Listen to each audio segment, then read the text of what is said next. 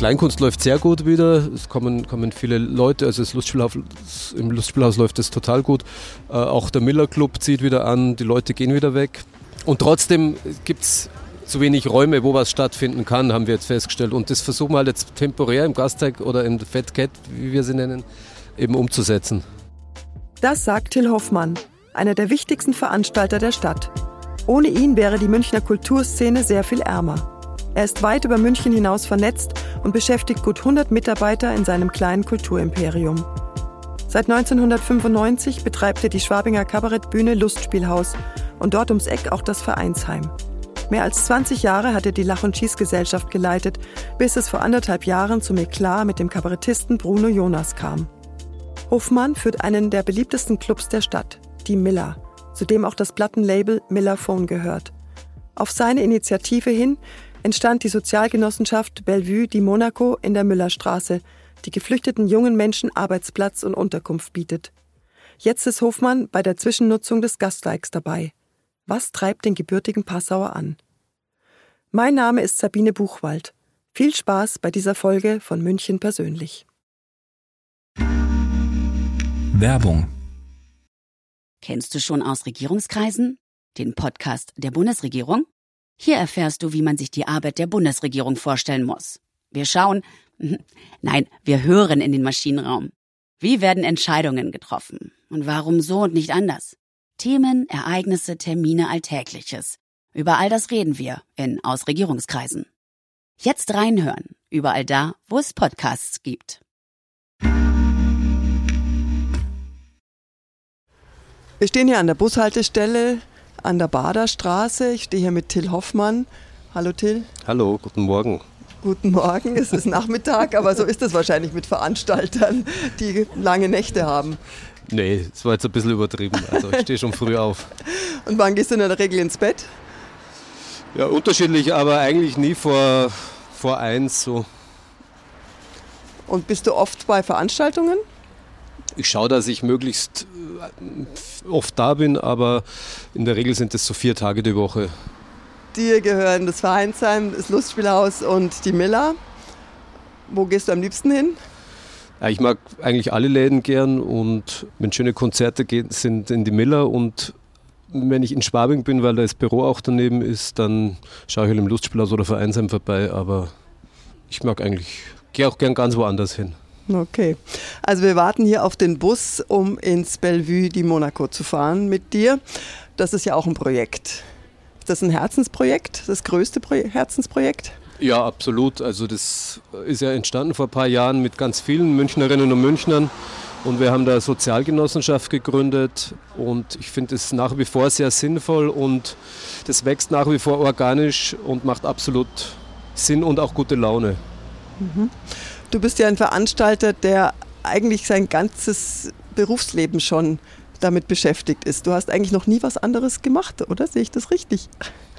Ich habe schon was anderes gemacht. Ich habe mich versucht als äh, Student und war ähm, aber eher nur so in der Mensa aktiv als Besucher. Du hast Romanistik mittags. studiert, glaube ich. Genau, ich war für Romanistik.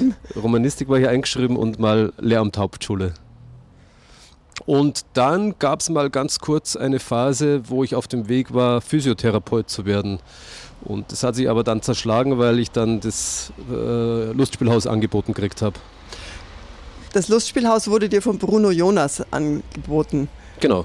Was habt ihr für ein Verhältnis? Wir haben ein äh, sehr langes Verhältnis. Wir kennen uns sehr lange und äh, ich habe damals halt, als, als ich dann noch äh, an der Schule im Leopoldinum Gymnasium Leopoldinum in Passau war, habe ihn veranstaltet bei uns in der Aula und habe ihn dann auch begleitet auf seiner Tour als Techniker und habe Bühnenbild auf und abbaut. Und ja, dann war ich, wie gesagt, ein bisschen Student und irgendwann hat er mir das Lustspielhaus angeboten und das war 96 und seitdem, seitdem bin ich da. Und was ist er für ein Mensch? Was würdest du sagen? Ist, ja, einer der besten Kabarettisten hier in Bayern und wir äh, haben auch äh, Krisen durchlebt miteinander in der ganzen Zeit und mit der Lach und Schieß vor allem zum Schluss war es halt ein bisschen, dass wir uns auseinandergelebt haben, andere Vorstellungen gehabt haben. Und äh, jetzt ist es so, dass wir uns nicht mehr so oft sehen, aber wir grüßen uns freundlich und es äh, ist so niederbayerisch, das wird schon wieder irgendwann werden. ja, das Niederbayerische, ehrlich gesagt, finde ich, merkt man dir auch an, du wirkst total entspannt. Ja, ist ja auch schönes Wetter heute und ist eine nette Runde. Jetzt hast du ja viele Projekte, unter anderem auch das Projekt am Gasteig, also Fat Cat, das jetzt äh, bald dann starten soll, das dich auch schon eine Weile beschäftigt. Kannst du eigentlich nachts noch schlafen? Ja, ich schlafe gut. Ist kein Problem. Eine Fat Cat ist also eine Geschichte, die mache ich ja nicht allein. Das sind wir halt äh, zu viert. Mit Michi Kern, der Nepomuk Schessel und die Barbara Berger von Bellevue auch. Und das Spannende daran ist eben, dass da ganz unterschiedliche Typen jetzt aufeinander prallen und wir wollen da in einer gemeinnützigen GmbH auch wirklich was entstehen lassen, ähm, was temporär vielleicht München und dann München mal anders darstellt, dass subkulturelle Dinge da viel mehr an, an, in höherer Anzahl auch stattfinden können, weil eben eine große Menge an Räumen da vorhanden ist, was für München ja nicht so üblich ist im kulturellen Bereich. Das ist wohl wahr, aber es ist ja auch ein Risiko. Du bist ja schon mehrmals wirklich große Risiken eingegangen in deinem Leben als Veranstalter. In diesem Fall teilt er sich durch vier das Risiko und ähm, es ist auch so, dass wir kooperieren mit der Gasteig GmbH, auch mit dem Kulturreferat der Stadt München und mit der freien Szene.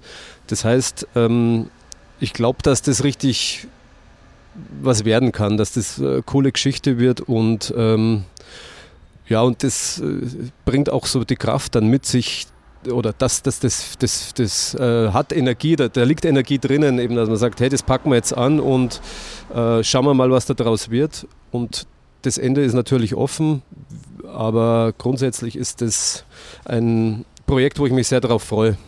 Jetzt kommt der Bus, in den wir jetzt einsteigen und Richtung von der Isar weg Richtung Innenstadt fahren. Du wohnst ja auch hier in der Nähe, gell? Ja, ich wohne auch da, genau. Also das Viertel. ist genau dein, dein Gebiet, aber du... Meine Hut. Bist du oft auch mit dem Bus unterwegs? Ja, wenn es richtig regnet, fahre ich mit dem Bus oder mit der U-Bahn halt. Aber sonst eher mit dem Fahrrad? Ja. Dafür ist München ja auch ganz gut. Ja, es wird auch immer besser mit dem Radl, also... Ja. Genau. Jetzt kommst du aus Passau. Warum hast du Passau verlassen und bist nach München gekommen? Ähm, ja, weil sich mit dem Lustspielhaus einfach die Gelegenheit da ergab und ähm, ich die Stadt auch wahnsinnig gern mag. Ich mag auch Passau nach wie vor gern, bin da auch oft und habe da auch noch immer Festival den ganzen Sommer. Und ähm, Eulenspiegel-Konzert gehört ja auch noch zu dir. Genau, mit Eulenspiegel Concerts damals in den Corona-Jahren ja auch, das haben wir Eulenspiegel Flying Circus genannt, äh, viel auch die Region bespielt, weil wir, haben wir im Jahr, glaube ich, jeweils 200 Open Airs veranstaltet und das war halt auch nochmal ähm, ja, die andere Erfahrung als Veranstalter. Jetzt haben wir schon so viel angesprochen und ich rede jetzt mit einer Person. Da steht immer dein Name dahinter, aber letztendlich kann man sowas ja nur im Team schaffen. Absolut und äh, ich glaube, da habe ich das Glück, dass sehr gute Leute um mich herum sind, die jeweils die Läden auch den, den, Tagesbetrieb machen, also jeweils ein paar Leute für Lustspielhaus, fürs Vereinsheim und für den Miller Club. Und dass ich mich relativ leicht tue, zu delegieren. Also ich kann da leicht loslassen, weil ich denen sehr vertraue, weil die im Detail äh, die Damen und Herren vielleicht das sogar besser können als ich. Und ich bin eher dafür da, der vielleicht so Dinge aufreißt und dann äh, versucht, die mit im Team umzusetzen. Mhm. Jetzt sind wir vorm Bellevue und jetzt steigen wir aus und setzen uns in die Sonne, weil es da ein bisschen ruhiger ist. Es ist vorbildlich, möchte ich fast sagen. So, wir sitzen jetzt hier in der Sonne. Vor uns eine Bausünde, würde ich sagen, oder? Was sagst du dazu? Es ist Geschmackssache. Also da ist der Tower vor uns. Seven. Ähm, Tower 7, genau. Was empfindest du, wenn du durch München läufst und bestimmte Bauwerke siehst? Ja, da ist das war das ehemalige Heizkraftwerk hier und da sind jetzt sehr teure Eigentumswohnungen drinnen. Immer noch besser als Leerstand, würde ich sagen. Und wichtig ist halt, dass auch andere Menschen unterkommen und wohnen können. Und ich finde das Bellevue jetzt hier das, diese drei Häuser von Bellevue, dieses 50er Jahre Hochhaus, dann dieses Gründerzeithaus in der Mitte, wo auch einige Wohnungen drinnen sind, finde ich viel schöner und da kostet die Miete 7 Euro im Quadratmeter. Und wer wohnt jetzt hier? Äh, hier im Hochhaus wohnen junge Menschen in äh, fünf WGs, die gerade in der Ausbildung sind, eben auch alle äh, mittlerweile Schulabschlüsse haben oder noch dabei sind. Und wir begleiten die halt auf dem Weg, dass sie da, nachdem sie einen Abschluss haben, ihre eigene Wohnung haben können oder beziehungsweise im Berufswechsel unterstützen wir sie, wenn sowas auch mal gefragt ist. Und in Bellevue selber kriegen äh, diese Leute, egal wo die herkommen, halt so Beratung juristischer Art oder arbeitsrechtlicher Art. Und auch so gibt es auch manche, die über unsere Partnerorganisationen auch psychologische Betreuung kriegen, je nachdem, wie unterschiedlich die beieinander sind, wie traumatisiert die Menschen sind. Mhm. Wie lange dürfen die Leute hier wohnen bleiben? Die können, also wir, wir, haben uns gedacht, dass die so zwei Jahre auf alle Fälle bleiben können und wenn wir dann das Gefühl haben, das haut hin oder die äh, Jugendhilfeträger, mit denen wir kooperieren, dass da auch andere Wohnungen gefunden werden, dann ziehen die aus und das ist so eine ganz normale Fluktuation, die ungefähr so ist. Sie bleiben zwei, drei Jahre hier und mhm. äh, finden dann über ihren Job oder wo sie halt ihre Freundeskreise dann auch haben, finden die WG-Zimmer oder Wohnungen und. Ja. Du hast vorhin gesagt, man muss manchmal auch loslassen können. Das kann man ja in verschiedener Weise deuten. Also zum einen, wenn man was aufgibt zum Beispiel, so wie du jetzt aus, äh, vor zwei Jahren oder anderthalb Jahren her die Lach und Cheese aufgegeben hast. Oder man muss äh, ja, Beziehungen aufgeben, wie auch immer. Du bist aber auch jemand, darauf will ich nämlich hinaus, der sich festbeißt, wenn er einen, eine Idee hat. Oder, also jedenfalls habe ich den Eindruck. Naja, wenn, wenn es eine Freude macht, also wenn ich überzeugt bin und vor allem mit äh, anderen Kolleginnen und Kollegen oder Freunden, Freundinnen, die halt äh, auch das Projekt X da verwirklicht haben wollen, dann glaube ich, kann ich schon Konditionen mitbringen, dass man das auch durchsetzt oder dass man versucht, Dinge hinzukriegen und ja, da habe ich vielleicht ein bisschen Durchhaltungsvermögen. Weil es war ja nicht ganz einfach, dieses Projekt hier durchzusetzen. Was braucht man, um bei der Stadt Erfolg zu haben? ein gutes Konzept und ähm, die richtigen Leute, die auch zuverlässig was mittragen, mit argumentieren, die äh, Debatte auch führen können miteinander. Also bei uns war das ganz wichtig, dass wir am Anfang wirklich total unterschiedliche Typen waren, die da in der ersten in der Pini-Runde haben wir die genannt. Also die erste Runde, da haben wir uns immer in einem Café getroffen, woraus das Bellevue dann entstanden ist. Da waren halt Sozialpädagogen, Architekten, äh, Typen aus ähm, der Jugendhilfe. Äh, Nochmal Pini-Runde? Es ist Pini-Runde, weil es fand immer im Café Pini statt. Okay, das habe ich mir fast gedacht. genau. Wie gesagt, also die kamen aus unterschiedlichsten Richtungen, die äh, Runde, die sich damals gefunden hat. Und äh, es war so aus einem breiten Spektrum Menschen, auch von der Glockenbach-Werkstatt nebenan, wo das Ganze ja seinen Anfang genommen hat, mit der geplanten Überbauung des Bolzplatzes vor der Glockenbach-Werkstatt, den wir halt versucht haben zu verhindern. Also die Überbauung haben wir verhindert, nicht den Bolzplatz. Ja. Und äh, mit vielen Aktionen. Und dann kamen auch so bürgerschaftliche breitere Bündnisse dazu, als wir so Kundgebungen organisiert haben damals als äh, gegen Pegida oder einfach dafür, dass man mit geflüchteten Menschen gut umgeht. Das war damals ja eine aufregende Zeit und du hast relativ schnell reagiert. Ich kann mich erinnern, damals vor der Oper gab es die ersten Demonstrationen mit, mit Bühne. Genau, also das war damals im 2000. 14, 14 war das, ja. Im Dezember und äh, das war damals die, auch aus der Bellevue-Runde und ich habe mit Matthias Weinzierl, einem Kollegen, und Chrissy Ganzer, also den ganzen Leuten aus dem Bellevue, haben wir relativ schnell da eine Kundgebung angemeldet, ich glaube innerhalb von einer Woche und haben auch versucht, programmatisch ein möglichst breites Spektrum an Menschen abzubilden, aus von Schauspielerinnen, Schauspielern, ein paar Bands, auch kirchliche Vertreterinnen und Vertreter und aus der Politik. Und ähm, wir haben halt gedacht, da kommen, ich glaube, wir haben angemeldet für 1000 Leute und es waren dann 25.000 Leute dort. Und man hat gemerkt, München kann da auch was und dass die zur richtigen Zeit auch zusammenstehen und äh, für offene Gesellschaft eintreten. Das war sehr, es hat sehr gut getan. Schönes äh, Stichwort München kann was. Ähm, ich habe das Gefühl, du forderst die München auch immer wieder raus. Du willst sehen, wie weit die Stadt gehen kann oder was man in dieser Stadt machen kann. Naja, ich will jetzt nicht äh, krampfhaft irgendwas ausreizen aus dem Aktionismus. Nur ähm, bei ein paar Sachen und da geht es immer wieder um, vielleicht wie wir angefangen haben, äh, uns da zu engagieren, ist, als es städtischen Leerstand gab.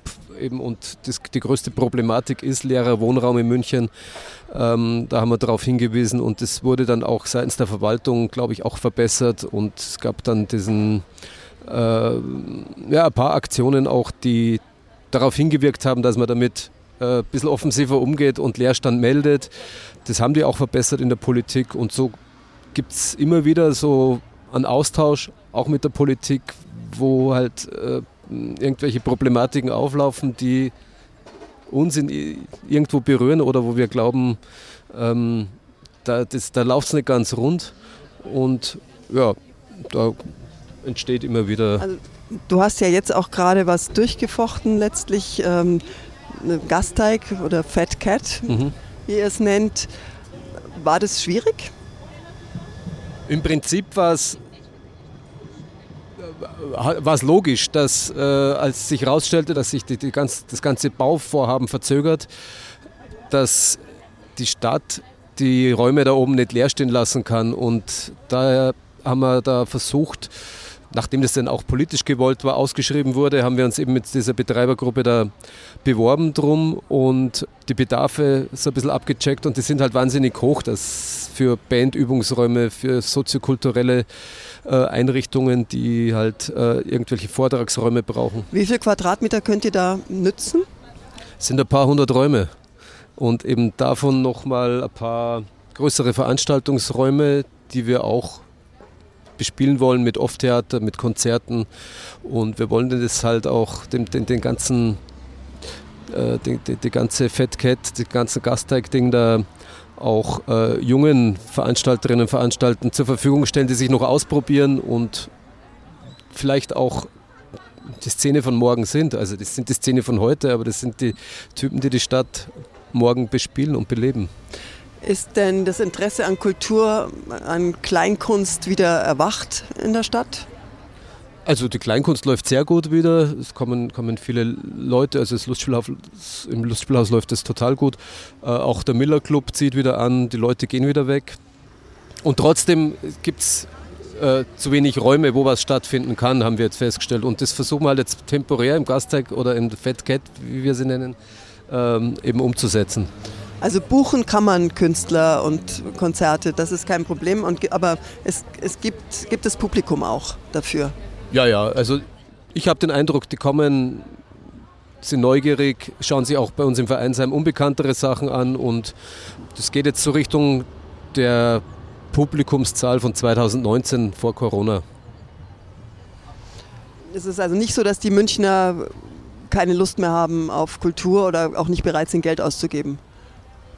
Ich habe nicht den Eindruck. Ich denke immer noch, dass manche Sachen viel zu teuer sind und ähm, viele Leute mit den hohen Mieten natürlich und was man halt sonst noch hier für jeden Mist ausgeben muss, ähm, dass man niedrigschwelligere Angebote schaffen muss.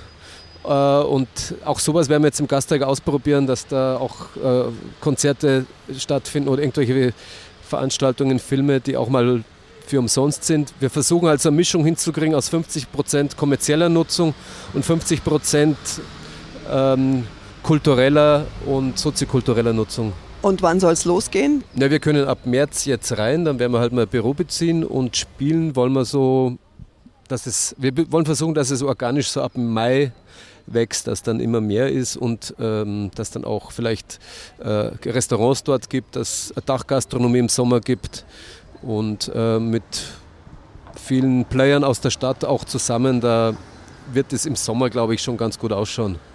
Schlägt dein Herz eher fürs Kabarett oder für Konzerte? Beides, also ziemlich gleich sogar und ist völlig unterschiedlich. Im Sommer war es natürlich ganz schön Open Air, eher die Konzerte, äh, die wir da überall veranstaltet haben. Aber es hat genauso gut, äh, als wir im, äh, im, im Innenhof vom Deutschen Museum Kabarett veranstaltet haben, hat genauso gut funktioniert, weil die Umgebung eine andere war. Man sitzt unter dem freien Himmel und äh, hört sich gute Leute an. Also beides fein. Was ist für dich gutes Kabarett?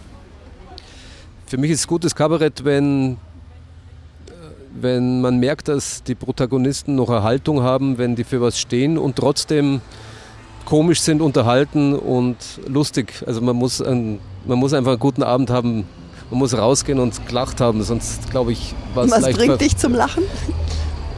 Mich bringt viel zum Lachen. So, äh, ja, was bringt mich zum Lachen? Kleine Fettnäpfchen, kleine Dinge, kleine Missverständnisse oder sonst was. Also was halt auch jeden anderen zum Lachen bringt. Einfach ein Gaudi halt. Also. Und wenn jemand das noch auf der Bühne gut macht, dann ist es noch besser. Du hast ja jahrelang auch die Bühne der Lach- und Schießgesellschaft gemacht, also der Laden, wie man sagt. Ähm, das ist ein Laden mit großer Tradition. 66 Jahre gibt es den jetzt. Vor anderthalb Jahren hast du dich zurückgezogen. Jetzt steht wahrscheinlich das Aus bevor. Jedenfalls im Moment sieht es nicht so gut aus. Ähm, was ist da schiefgelaufen, deiner Meinung nach? Es hat immer wieder in der Lach und Schieß auch die 66 Jahre immer wieder Krisen gegeben. Das hat der Dieter Hildebrand mir auch mal erzählt. Also das ist jetzt nichts Neues, wo ein paar Menschen mitmischen, äh, ist, ist einfach auch, äh, ist, ist klar, dass auch mal schäbert. Momentan scheint so, dass es sich die neuen Gesellschafter äh, in die Haare gekriegt haben und mit Anwälten jetzt miteinander umgehen. Ich hoffe, dass sie sich, die, dass, dass sie sich einkriegen und dass sie sich besinnen und äh, Lösung finden, dass einfach diese Spielstätte, diese Bühne mit dieser Tradition und auch Wichtigkeit für München im Vordergrund steht und nicht irgendwelche egomanen Fantasien ähm, und so Machtspielchen, sondern dass man sich wieder einkriegt, zusammensetzt und den Konflikt löst. Und dann kann es die Lach und Schieß noch ganz lang geben. Also für mich ist es noch nicht das Ende. Du bist ja auch Veranstalter in Wien und in Passau. Wenn du diese beiden Städte vergleichst mit München, was kommt dann dabei raus? Regensburg. naja. Also das nächste, nächste Projekt in Regensburg, okay. Nee. Na, in Wien bin ich auch nur Teil äh, von, von, von einer Runde, die wir äh, vor zwölf Jahren äh, ein Theater gegründet haben, den Stadtsaal. Und ähm, der ist total schön geworden in der Maria-Hilfer-Straße, läuft gut. Und da ist halt gut, dass wir uns austauschen können, dass ich mitkriege, was kommt aus der Wiener Szene neu hervor, was gibt es an neuen Künstlerinnen und Künstlern. Und die kann ich in der Regel alle einladen, weil in München eine sehr große Österreicherinnen, Österreicher-Affinität herrscht und äh, die, der Humor einfach toll ist und das Kabarett dort kommt eher aus der Volkstheatertradition äh, und das wird in München auch sehr geliebt. Daher ist es für mich total schön, da ein bisschen zu pendeln auch. Und du bist viel unterwegs? Ich bin in Wien so alle fünf, sechs Wochen. Wie oft sieht dich deine Familie, deine Kinder? Du hast zwei, zwei Kinder, du hast Zwillinge. Die ja, sind meine, jetzt ja aus dem die, Gröbsten die, die also, raus. Meine Tochter ist jetzt in Wien, die studiert da und mein Sohn ist in München. Also ich kann jetzt auch äh, als, ich sage immer, na, die, die Toni Erdmann-Geschichte, wenn man seine Tochter stalkt, ich kann immer sagen, ich muss ja eh hin nach Wien, äh, beruflich. Und ich habe es jetzt natürlich total gern, weil wir dann uns, wir gehen miteinander was im Naschmarkt essen oder und äh, sehen uns da. Und haben dich deine Kinder oft gesehen, als sie kleiner waren? Ja, abends eher selten und äh, aber ansonsten dadurch, dass ich tagsüber ähm, doch ein mobiles Büro in, doch in Cafés hatte und mich im Café auch mit Leuten getroffen habe, habe ich die öfter auch mitnehmen können oder die waren auch hier in der Glockenbach-Werkstatt im Kindergarten. Ähm, ja, das war so ganz normal. Also ich habe jetzt von meinem Gefühl äh, hätte ich viel mehr da sein können. Andererseits habe ich von meinem Job nicht einen Beruf, der um 7 Uhr losgeht und um, ich komme um 9 heim und kriege gar nichts mit. Also ja. wir haben auch, äh, wir waren auch, wir haben auch lange Urlaube miteinander gemacht, im Sommer immer sechs Wochen. Also daher war es okay, wobei es nicht gerecht verteilt war. Wir können jetzt auch nicht nachfragen, wie es deine Kinder empfinden. Auf jeden Fall haben wir jetzt über viele Dinge gesprochen, die du machst, die du angeschoben hast die du weitermachen wirst. Ähm, klingt nach äh, einem zufriedenen Leben. Ja, ich bin ganz zufrieden und freue mich auf, was da daherkommt und ja, wird schon. Dann wünsche ich dir viel Glück bei allem, was du anpackst, weiterhin und vielen Dank für das Gespräch. Ja, vielen Dank auch. Das war Till Hoffmann und das war München persönlich für diese Woche. Alle vorherigen Folgen dieses Podcasts finden Sie auf sz.de-podcast. Vielen Dank fürs Zuhören.